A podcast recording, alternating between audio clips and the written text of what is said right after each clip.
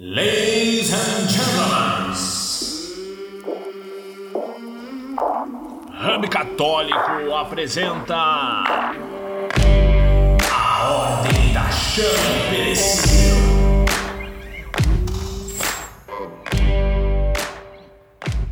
A Ordem está reunida. Muito boa noite, meus amigos. Estamos iniciando mais um podcast da Ordem da Chama Imperecível. E eu quero começar chamando esses meus irmãos de batalha, esses meus irmãos de vida, esses meus irmãos de podcast.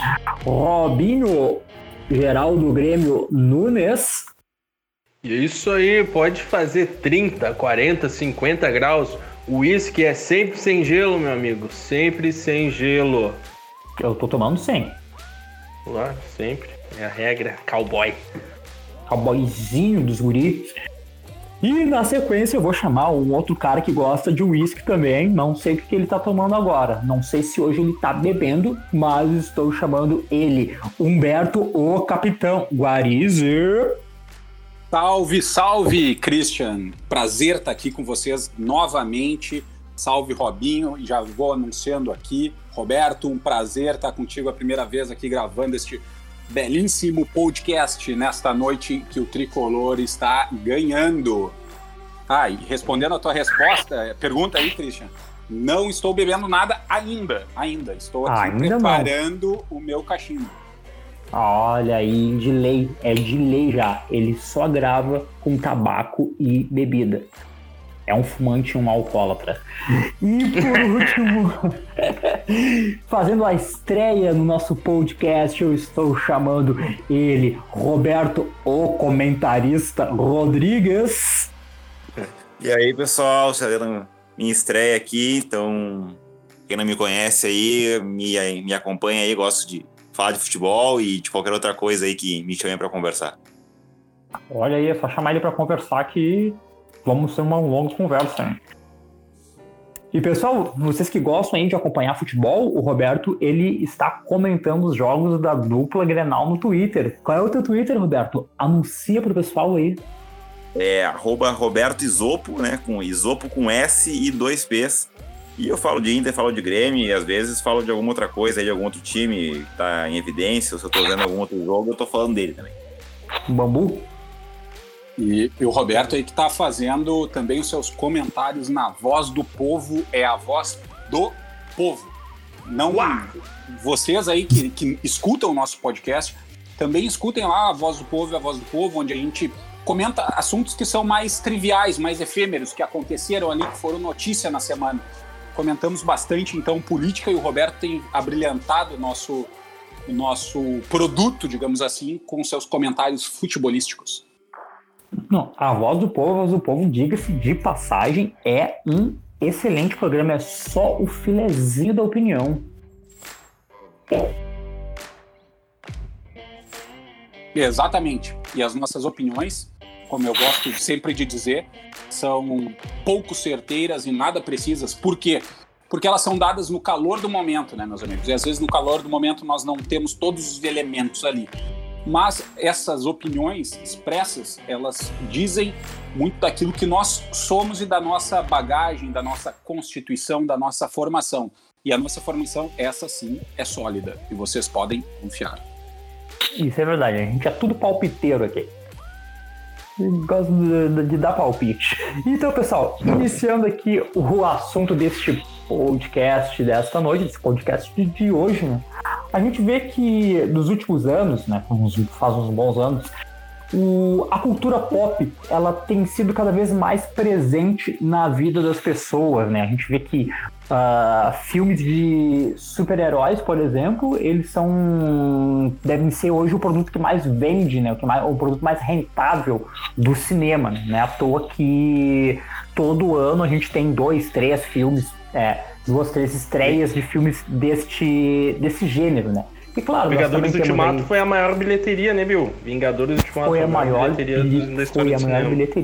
Exatamente, a maior bilheteria. Inclusive, né, também foi um grande projeto, né? Isso, na verdade, Vingadores, né, a franquia toda da Marvel, ela demonstra o tamanho que a cultura pop tem hoje em dia na sociedade, né? A gente vê que, por exemplo, Vingadores Ultimato foi o ponto final em um projeto de 11 anos, né? Nossa. Porra, 11 anos fazendo filmes, 11 anos construindo uma história, por mais que tenha um furo ou outro ali, né, mas 11 anos construindo toda uma narrativa é tempo pra caramba, né? E a gente também tem aí seriados, livros, histórias em quadrinhos. A cultura pop tá espalhada, né, pra onde a gente olha existe cultura pop a ser consumida. E, obviamente, né, infelizmente, na verdade, tem existido grande influência do progressismo nas obras da cultura pop, né? A gente vê, por exemplo, no caso do Star Wars, por exemplo, né, que dessa nova trilogia, né, que eu não gostei, diga-se de passagem, né? A gente vê que se criou um movimento, por exemplo, que dizia, né, que exigia, na verdade, que o personagem do Finn e do Paul Dameron, eles não fossem apenas amigos, não fossem um casal homossexual. Esse tipo de movimento nós já tínhamos visto anos atrás, quando os filmes do Senhor dos Anéis estrearam. A gente vê nos seriados de super-heróis da DC Comics, sempre tem ali aqueles movimentos que exigem, né, que existam ali relações homossexuais ou qualquer outra pauta de ideias progressistas, né, que possam haver hoje em dia, né? O pessoal realmente exige. E as próprias obras também, elas têm estão um pouco contaminadas, por assim dizer, por esse espírito mais progressista. Esses tempos eu li que nos quadrinhos vai existir uma nova fase da Liga da Justiça, que vai mostrar o futuro da DC Comics. E aí vão ser outros personagens com os mesmos mantos dos heróis que já existem hoje. É, vai haver um Superman que, por exemplo, não vai ser o Clark Kent. E aí, no caso do Flash, o pessoal anunciou que o Flash vai ser uma pessoa não binária de gênero fluido. Eu nem sei o que isso quer dizer. Bicha não, meu amor. Eu sou um gênero não binário de gênero fluido. Eu sou um Flash. Eles falam muito rápido, né? Então agora, que importância que isso tem, né? Que importância que isso vai ter pra história e... Pô, eu quero saber se o Flash corre rápido, né? Não quero saber se o... for não binário, gênero fluido, caralho, eu nem sei o que tem isso tudo, caramba. Mas enfim, a gente vê que existe uma certa influência do progressismo nas obras da cultura pop nos tempos de hoje. Então, terminada essa grande introdução, queria saber o que os meus amigos aí pensam disso, o que vocês acham disso. Vocês já notaram também esse movimento mais progressista nos produtos de cultura pop que vocês consomem? Eu só quero fazer uma parte aqui, não vai ser mais Flash, vai ser Flashê, com E no final. Porque tem que se adequar ao pronome neutro ali, o gênero neutro. Né? Tem que ser um substantivo neutro também, então é isso aí. Tem que falar que nem retardado. Que nem retardado. Retardado. O Billy Ealing. Meu nome é Billy Ealing. E aí, gurizada, o que me dizem? Pô, falavam sobre isso semana passada, né? A gente deu uma pincelada sobre esse envenenamento, essa podridão aí que tem atiçado a cultura pop, né? E me vem na cabeça uma definição que o Rodrigo ele deu no nosso último episódio. Claro, né? Não vou conseguir colocar aqui as palavras da mesma forma brilhante que o professor Neymito costuma fazer, mas a ideia... Um abraço, Neymito. Queremos você aqui, hein? Mas a ideia que fica é aquela, né? A cultura pop, ela justamente por ser um produto de consumo mais fácil, mais tranquilo, né? Se a gente for parar para analisar, todo tipo de arte pode se converter em algo que seja puramente entretenimento, né? E me parece que a cultura pop, ela é esse subproduto, por assim dizer, da arte, que tem um comprometimento maior com entretenimento do que com a arte em si, com a entrega das atuações, com a profundidade do ser, enfim, com a comunicação Sim. humana por trás da obra, etc. E justamente por ser, portanto, uma coisa homogênea na sociedade, de fácil acesso e consumo, né, ali se viu uma oportunidade, portanto, dessa perversão, né, que é parte de uma engenharia social que vem se adaptando ao longo dos tempos, né, cara? Porque a gente vê, no último episódio, a gente comentou também os casos das novelas. Cara, novela, mesma coisa, né, cara? Um negócio de fácil acesso a todos os lares, né? Desde lá da época do rádio. Pô, no momento em que se percebeu, né, esse fácil acesso, esse consumo tranquilo e de gente simples, né? Em cima desse produto, se perverteu o produto, se envenenou essa fonte, né? Se envenenou esse córrego justamente... pela facilidade, né, do acesso disso nas mentes humanas, né, e o que acaba por assim, consequentemente influenciando, né, o subconsciente daqueles que consomem isso e trazem isso para o seu imaginário. Então, só que daí fica a grande questão, né, cara? O que fazer?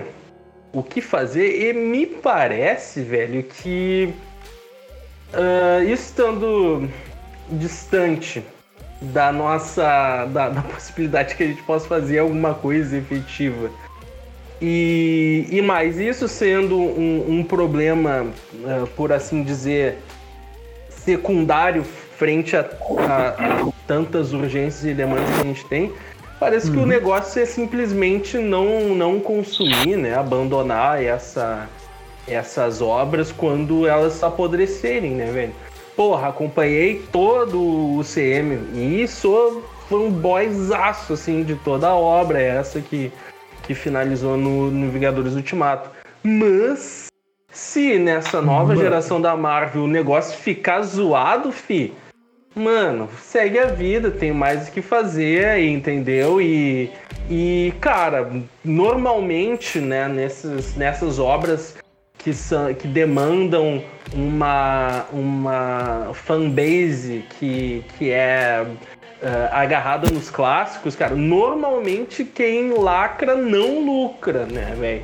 Vamos ver aí algumas obras da DC, né, por exemplo, que tentaram ir pela zona do lacre, né?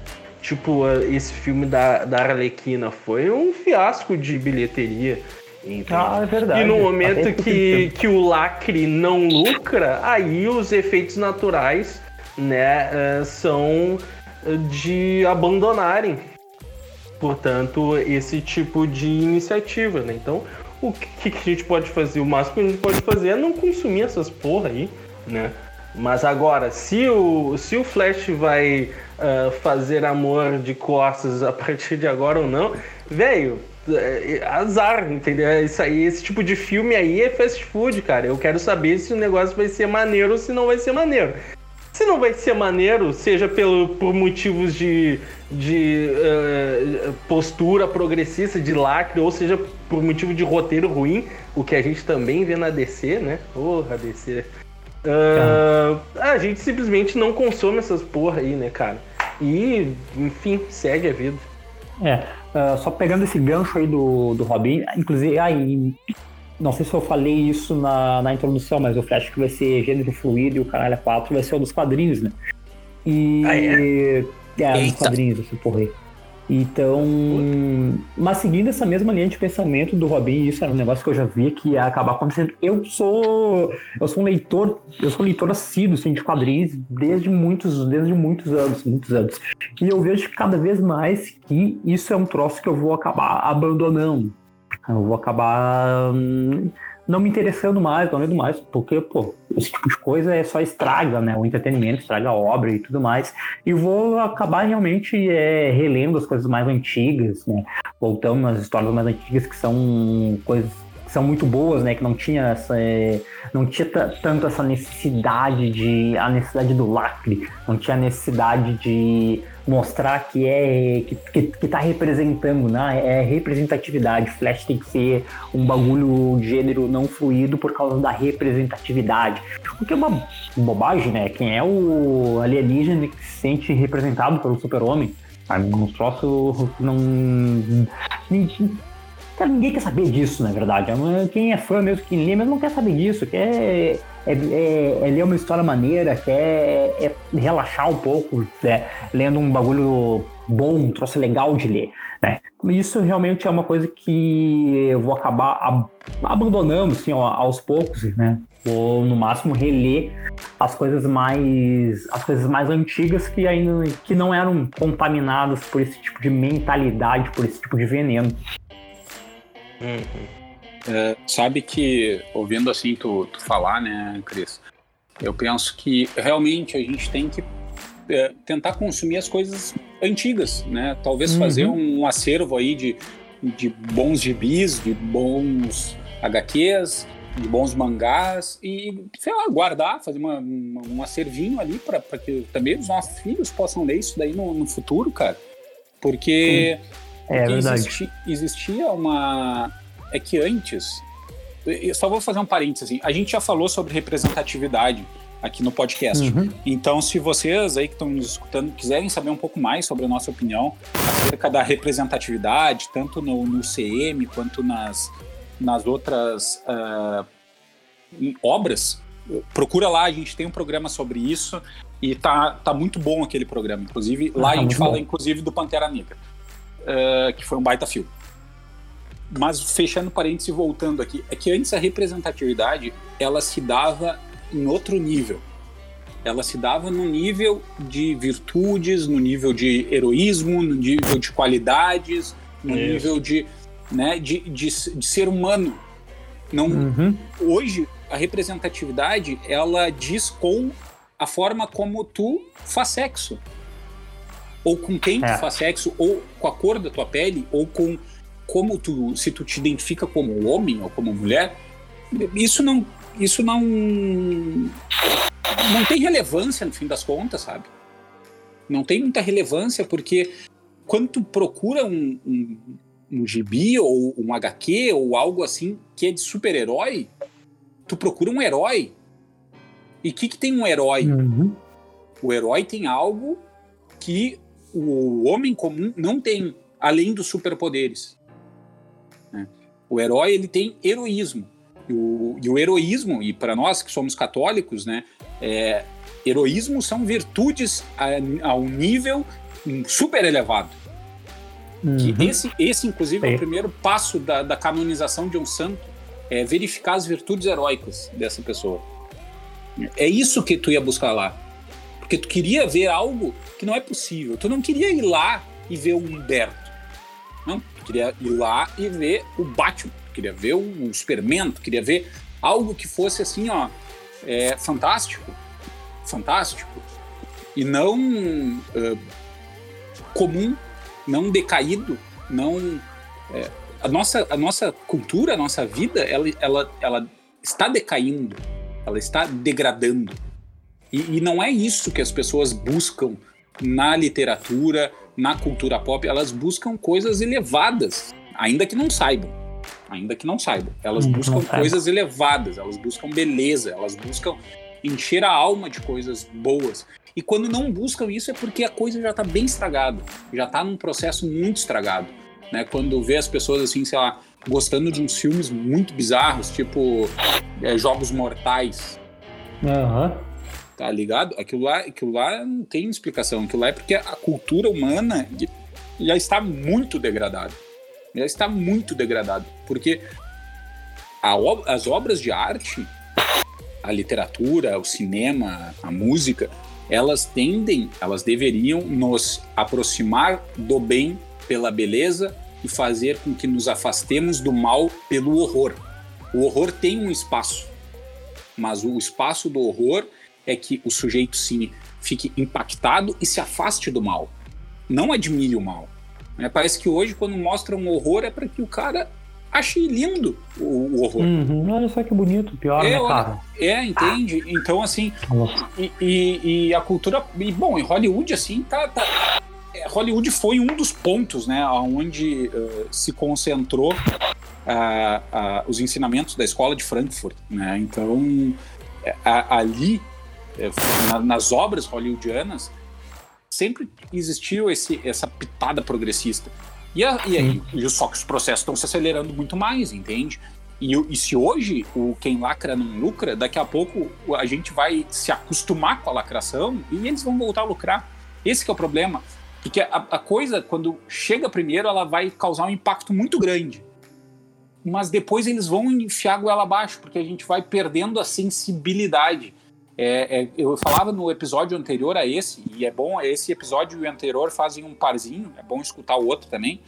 Eu falava, né, que, por exemplo, o beijo gay da novela, quando saiu a primeira vez, na primeira novela, um beijo gay, cara, foi um bafafá, todo mundo falava, saiu no jornal, saiu no jornal da escola, saiu não sei o quê.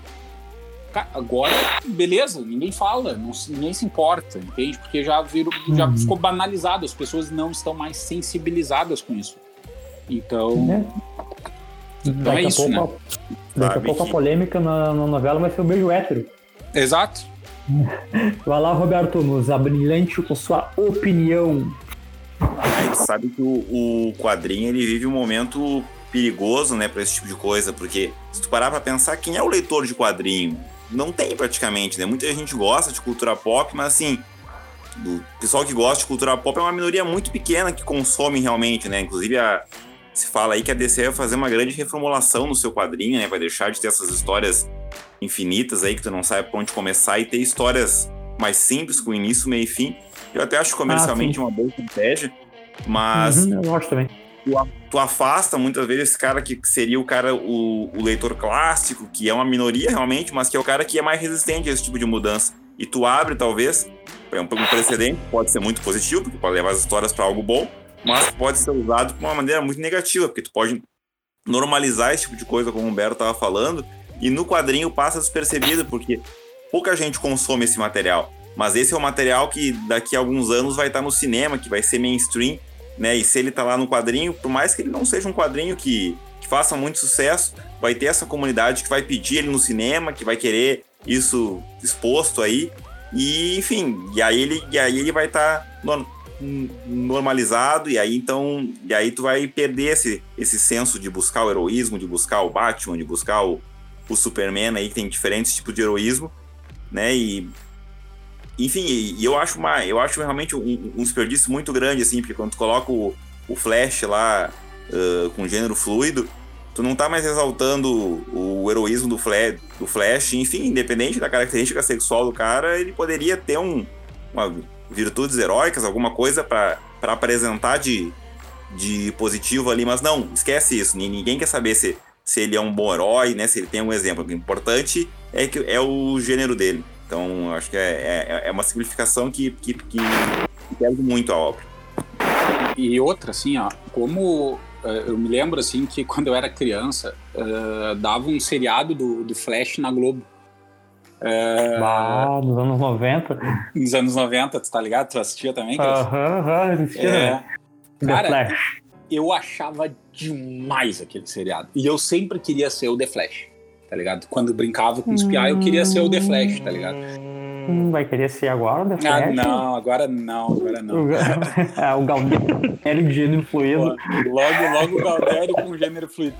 Mas o que eu quero ressaltar é o seguinte, ó, que, cara, a criança consome super-heróis e ela se alucina com os poderes dele, entende? E daí eles estão enfiando ideologia de gênero no meio do negócio e a criança vai estar consumindo ideologia de gênero, mas só porque ela gosta dos poderes, entende? Isso é uma merda, cara. Isso é uma merda, isso é uma perversão. Isso é uma perversão. Mas, inclusive, isso que a gente fala das obras da cultura pop do passado, cara, e o valor que elas têm, a gente percebe isso também, um efeito interessante também, que é o seguinte, velho. Por mais que a cultura pop, como eu comentei no início, né, ela não tenha um comprometimento, assim, tão velado com a arte em si, o fato da degradação da arte atualmente ser tão profundo e notório faz com que essas obras antigas, cara, elas ganham um valor de arte, um valor de um preciosismo, né, muito maior e que merece de fato ser ressaltado e salvo, né, cara? Porque é aquilo, né? Por exemplo, hoje aqui a gente tem 3 pais aqui na roda de hoje, né, velho? E sobre as ações efetivas que a gente pode tomar contra esse fronte progressista, cara, é justamente tu ter capacidade de selecionar o que o teu filho, o que a tua família vai consumir, né, diante de todos esses produtos que são tão atrativos a crianças, né? Então, tu vê, né, cara, que hoje em dia é importante pra caramba que essa nossa geração ela tenha uma relação mais íntima com esse tipo de produto, coisa que os nossos pais não tinham, né? Ela não tinha essa intimidade profunda e tal com a cultura pop que a gente cresceu assistindo e que até hoje tem puta no espaço. Mas olha só como é importante, né? Porque à medida que a gente acompanha essas produções, a gente tem capacidade de ver pra onde que essas coisas estão evoluindo. E até em que momento que esse tipo de material ele é positivo, né, de se trazer para dentro de casa, justamente para que a gente consiga alimentar e conduzir a educação do imaginário dos nossos filhos, né, velho?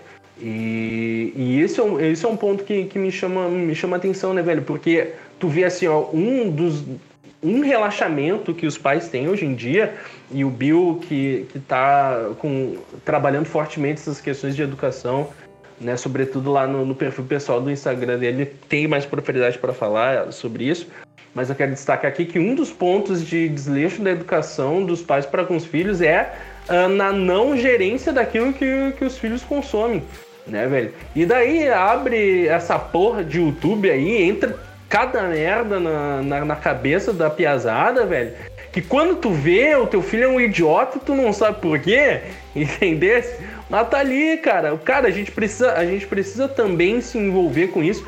E velho, a gente vai ser uma geração de tiozão, já somos, inclusive, uma geração de tiozão, entendida de super-herói, entendida de quadrinho, entendida de videogame, que inclusive nesse ponto vai poder instruir, conduzir ali o que os nossos filhos consomem, né? Pensando aí no bem futuro deles, pensando aí em quais são os sonhos que passam pela cabeça aí dos nossos filhos, quais são os personagens que os nossos filhos admiram, etc e tal. A gente também precisa participar disso, participar com força. Para isso, a gente tem que estar sempre alerta para essas perversões aí, justamente para que a gente possa barrar esse tipo de coisa dos nossos lares. Eu só antes de tu dar a tua opinião bem embasada, Cris, eu só quero comentar assim, uma coisa bem pontual. É muito verdade isso, sobre o acesso às coisas dentro do seio do lar, né, cara? Porque, vamos pensar, a gente, nenhum de nós, nenhum pai ou mãe em sã consciência deixaria o filho ir num prostíbulo. Não deixaria também o filho ir, sei lá, numa noite, sei lá, qualquer noite aí que tu queira pensar, pode ser até uma noite honesta aí. Não ia deixar. Mas ele com um tabletzinho de criança na mão, ele com o seu celularzinho já com 8 anos, ele tem acesso a essas coisas, irrestritamente. E muitos pais nem se preocupam com isso. E não se preocupam, às vezes, porque nem sabem, velho. Eles estão ali consumindo Felipe Neto, eles estão consumindo PC Siqueira, que são os desgraçados, e tá tudo certo. e o cara tá injetando lá um monte de ideologia, um monte de lixo na cabeça do teu filho, tu não tá nem sonhando, entende? Então, cara, primeiro assim, velho, eu acho que eu não sei como vai ser, porque a nossa briga é daqui, sei lá, 8, 10 anos. E daqui 8, 10 anos, muita coisa vai ter acontecido já. A gente nem consegue saber com que tipo de tecnologia a gente vai ter que lidar para educar os nossos filhos. Então, qual é a linha, cara? A gente tem que ensinar algo que não seja mutável como a tecnologia. E o que é isso? É virtude, é obediência, é respeito, é incutir nos filhos a certeza de que nós, que somos os pais, queremos o melhor para eles. Que a gente ama eles, vai morrer por eles, vai dar o melhor para eles. E que a nossa opinião pesa mais do que a opinião que está na rua. Porque se a gente conseguir botar isso até os 12 anos na cabeça de uma criança, a gente teve sucesso na educação. Porque dos 12 para frente, quando ele vira um retardado, nesse período que chama adolescência, meu, daí, se tu não fez o teu trabalho até ali, esquece, velho. Bato, tem pouquíssimas chances de conseguir educar teu filho dali pra frente. Já era mesmo. O que a gente tem que colocar na nossa cabeça, né? Cada pai, cada mãe tem que colocar na nossa cabeça, é que se a gente não educa o nosso filho em todos os aspectos, um youtuber vai educar. Ou vai deseducar, né? No caso. Né? Isso é batata. E até não digo que a nossa batalha ela seja para daqui 10, 12 anos. Eu acho que ela já começa agora. Com a gente pegando e lendo para os nossos filhos, lendo contos de fadas para os nossos filhos desde agora, por exemplo. Porque, inclusive, outra coisa que muito em breve não, na verdade já estão, né? O progressismo já está atacando também, são os próprios contos de fadas. Né? E aí entra essa questão que o Humberto está falando e que o Robinho também, da gente gerenciar o que os nossos filhos consomem. Porque, por exemplo, cara, tem livros aí de contos de fadas, entre aspas, né, que fazem releitura, né, dos contos de fadas, onde, por exemplo, a Branca de Neve tem um caso lésbico com a madrasta. Uai. Exato, sim. É um troço bem assim, no duro, assim, no seco. Paródia pornô, sim. Foi tipo isso, cara. E tá pesado. E algum tempo atrás, né, num desses desenhos da Disney, eu acho que os mais novos eu não acompanhei, né, mas acho que foi da Frozen, tinha toda uma polêmica, acho que foi no Frozen 2, tinha toda uma polêmica de que uma dos personagens ia ganhar uma namorada, ia ter uma namorada, um bagulho assim. Pô, e os filmes aí da Disney, né, eles meio que, né, emulam ali os contos de fadas, né, que criam meio que novos contos de fadas e tudo mais.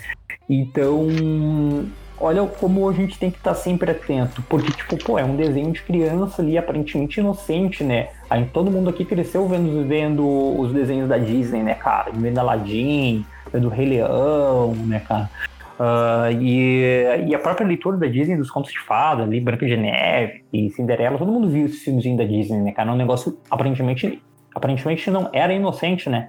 Agora tem que cuidar até isso, né? Pô, vou olhar aqui um filmezinho da Disney e tá o Pateta dando uns beijos no Mickey. É difícil, é complicado. A gente tem que estar atento a todo momento. E a gente já tem que começar a acostumar os nossos filhos a consumirem coisas boas, coisas virtuosas desde já, para formar o imaginário deles desde já, porque depois, que nem vocês disseram, com 12 anos 12 anos para cima é retardo mental, né? Aí é só na base da porrada, mano. Eu ia falar um comentário ali quando tu falou do Mickey e do Pateta, né?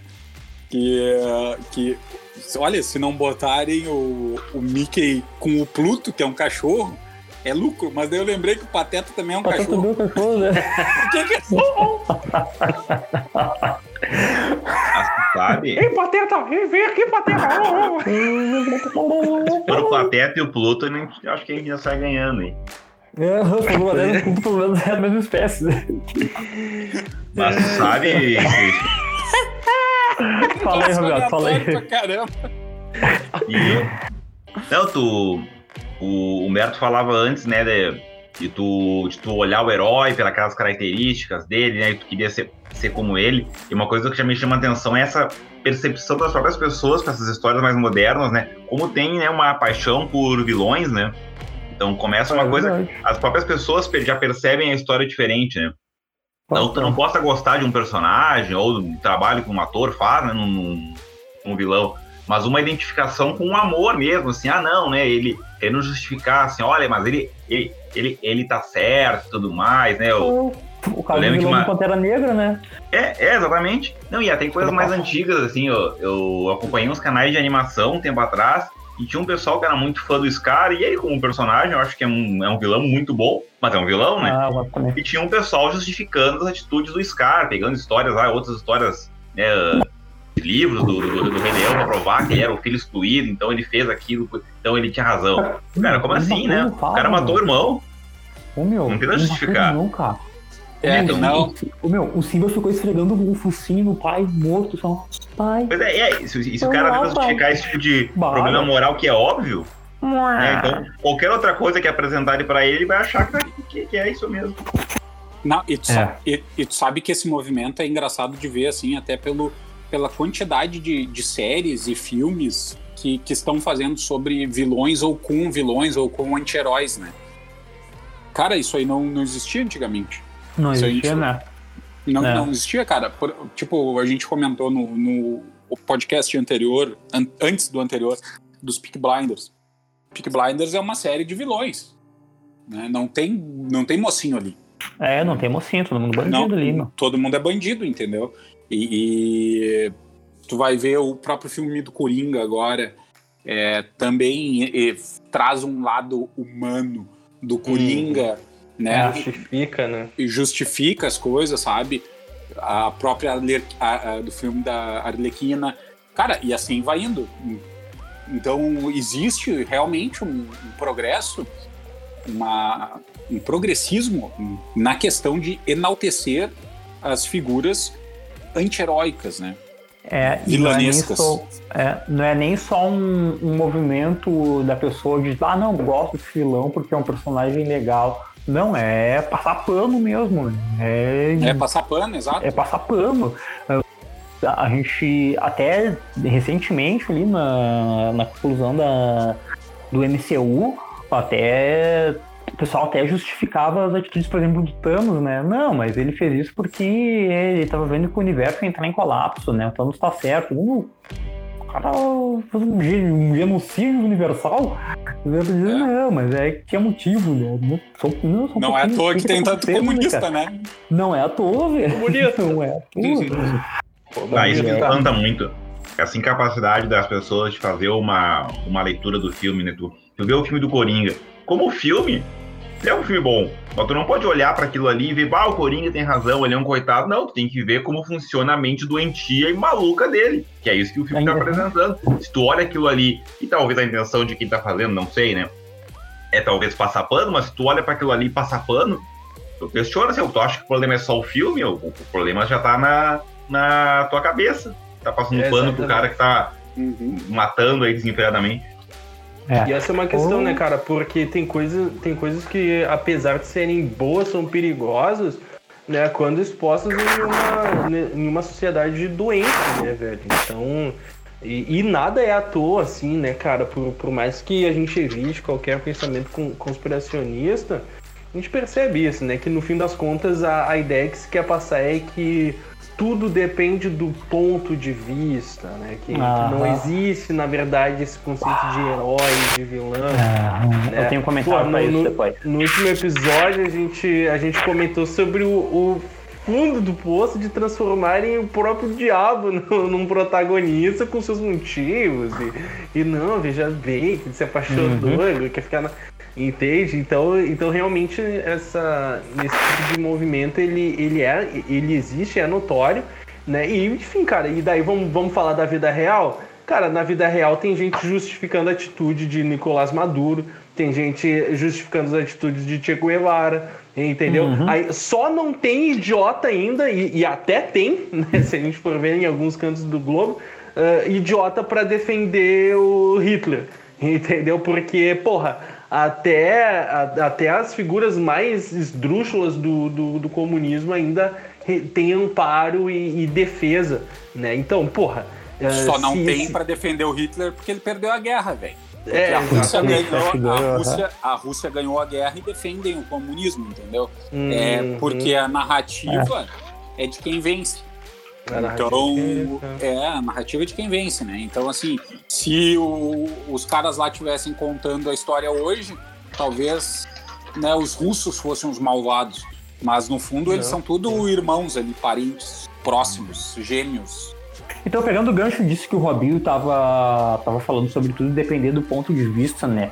A gente vê que a grande jogada, né, que está sendo feita aí em todos esses movimentos aí de destruição, por assim dizer, né, de qualquer tipo de valor na cultura pop, é a promoção do relativismo. Estão promovendo um relativismo profundo.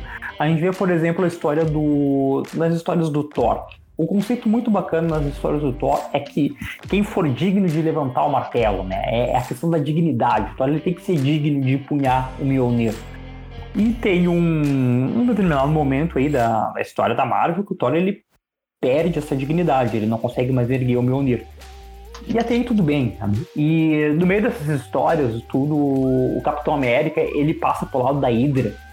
E aí ele tá mauzão, tá doidão, tá loucão.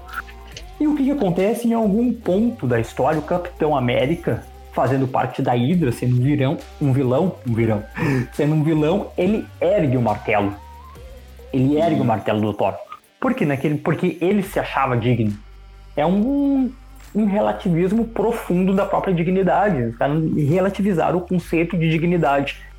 Sabe? E isso é um troço...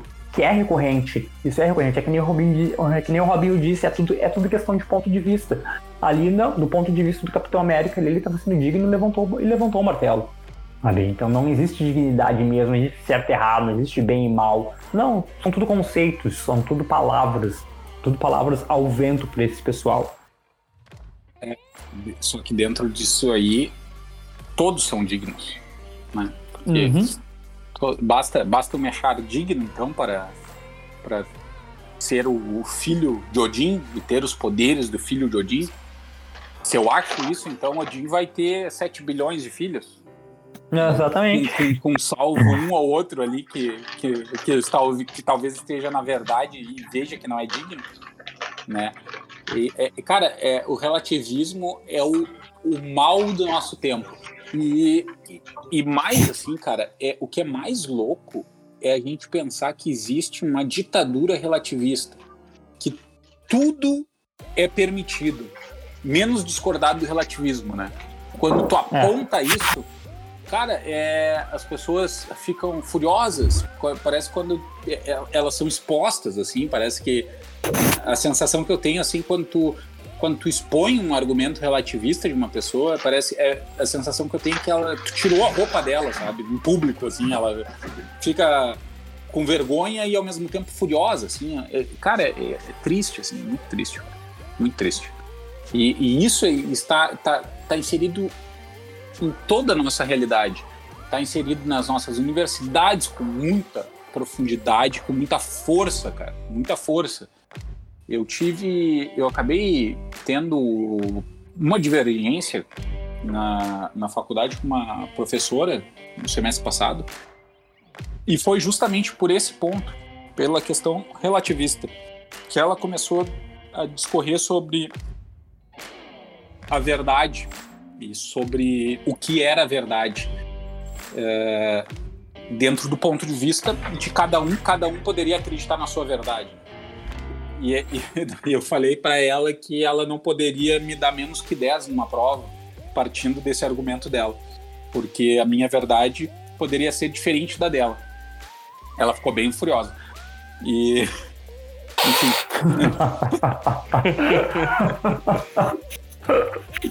Ela me deu 0. Tu entende? O argumento não se sustenta. Ele é poético, ele é bonito, ele é inclusivo, ele é tudo que tu queira adjetivá-lo, menos real.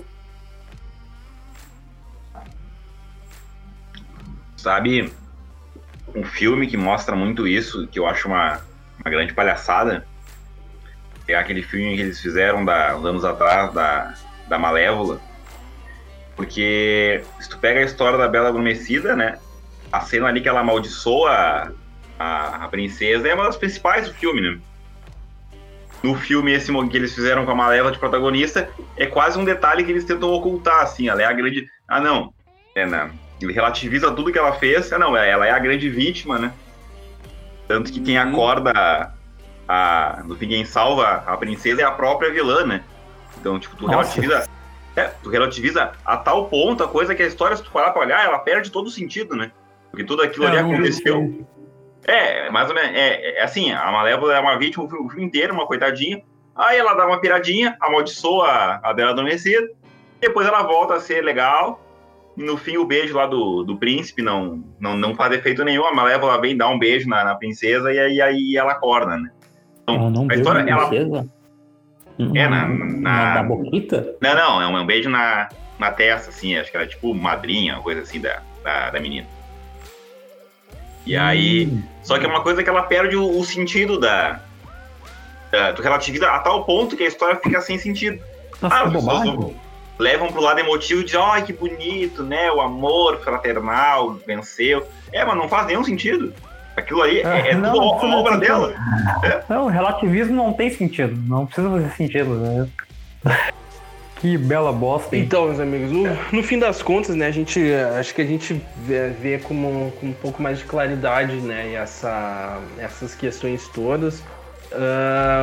Os motivos pelos quais isso tudo está acontecendo, ele é o mesmo que garante uma explicação plausível para tudo de ruim que acontece nesse mundo, né, cara? No fim do dia...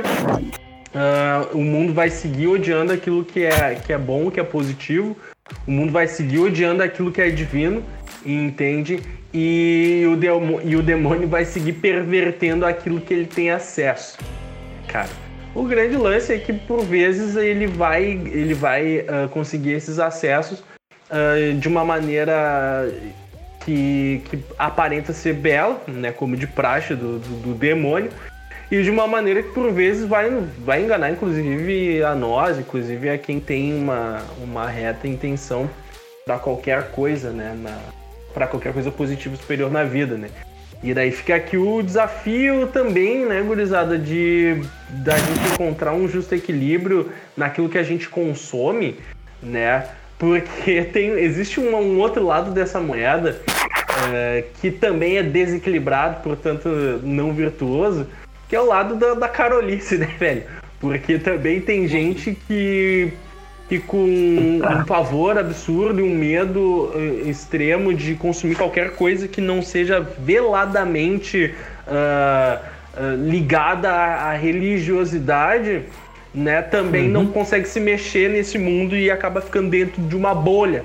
Então, cara, a qualidade da vida, o que dá gosto e sentido pra vida é tu saber observar, se posicionar, saber observar o que acontece ao teu redor, né? E saber como agir em cada situação, né, cara? Porque no fim das contas, a vida nunca vai ser uma matemática exata que não é só aplica isso aqui e sempre vai estar tudo certo, né?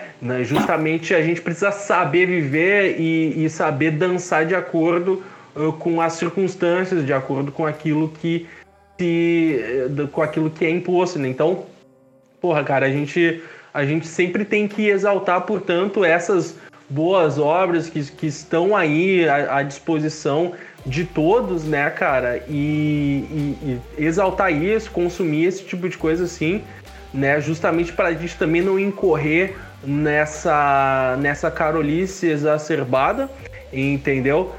Porque a gente vive nesse mundo e não em outro, né, velho? Então, para que o poder de Cristo ele possa ser efetivo através das nossas vidas, né? Para que as nossas vozes, os nossos pensamentos, orações e os nossos corações sejam um canhão destruidor de todo esse mal, de toda essa maldição que há no mundo, a gente precisa estar fora da bolha, né? A gente precisa ser efetivo nos lugares, nos meios, Afinal de contas, não passamos de leigos, né? Eu gosto de ver o leigo como cachorrinho, o cachorro de Cristo, o cachorro fiel de Cristo, entendeu? Que ele tá aí, ó, se mete em tudo que é buraco, entendeu? E ele tem um trabalho, um justo trabalho, entende? Então que a gente possa ser esses cães de Cristo.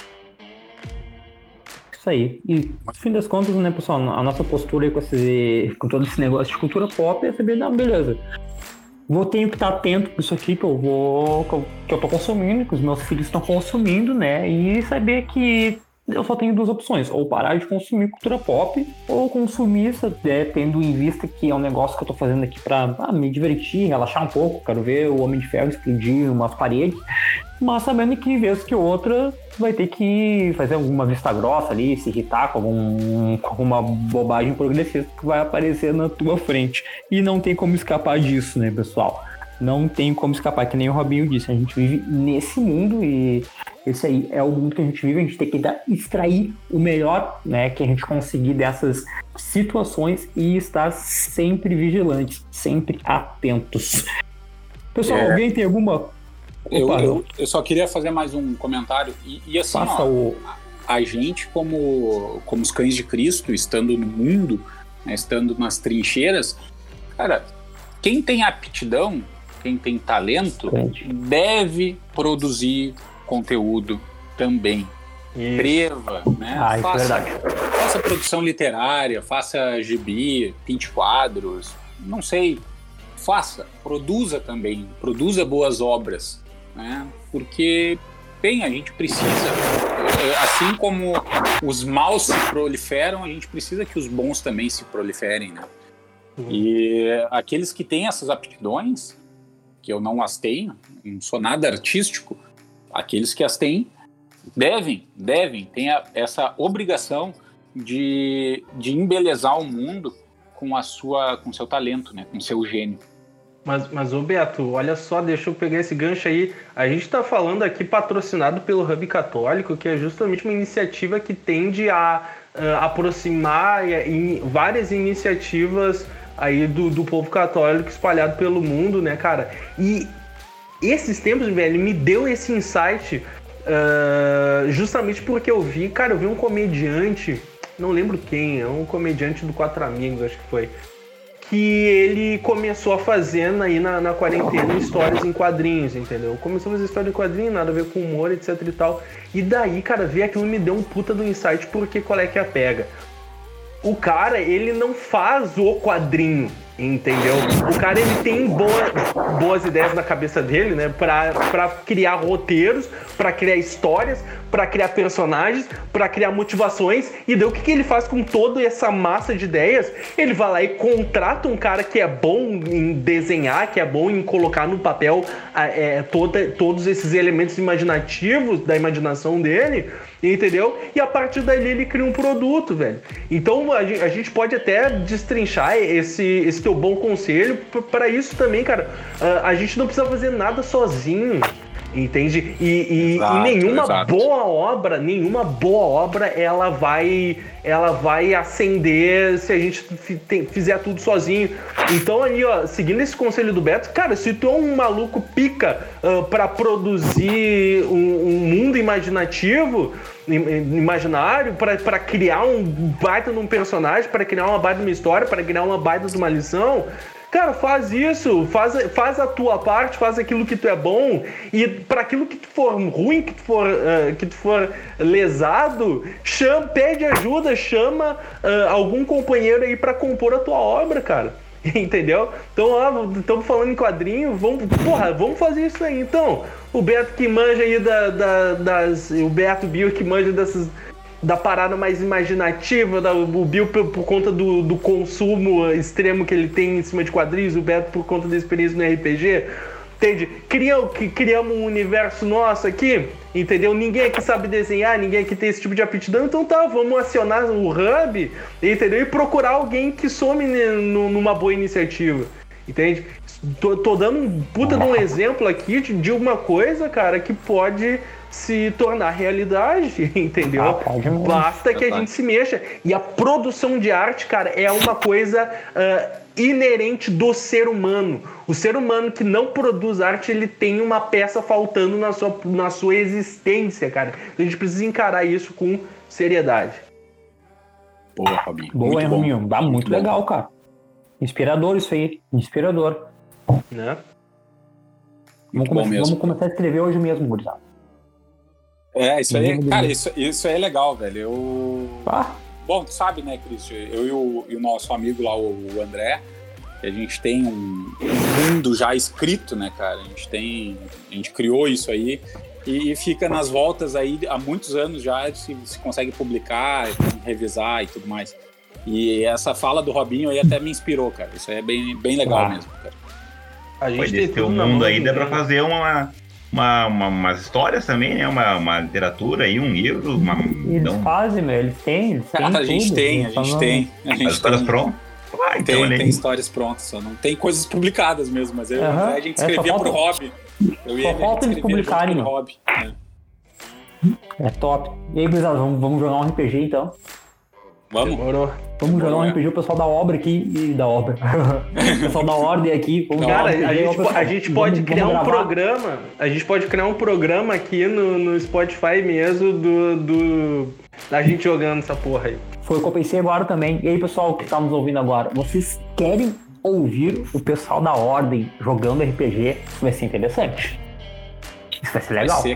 Vai ser caos. Eu tô animado. Agora estou animado. Agora eu estou bem animado. Olha a ideia de um novo produto aí. É. Ai, que maravilha. Pessoal, depois desse grande brainstorm, dessa grande ideia aí que a gente teve, será que vamos botar em prática? Eu acho que sim.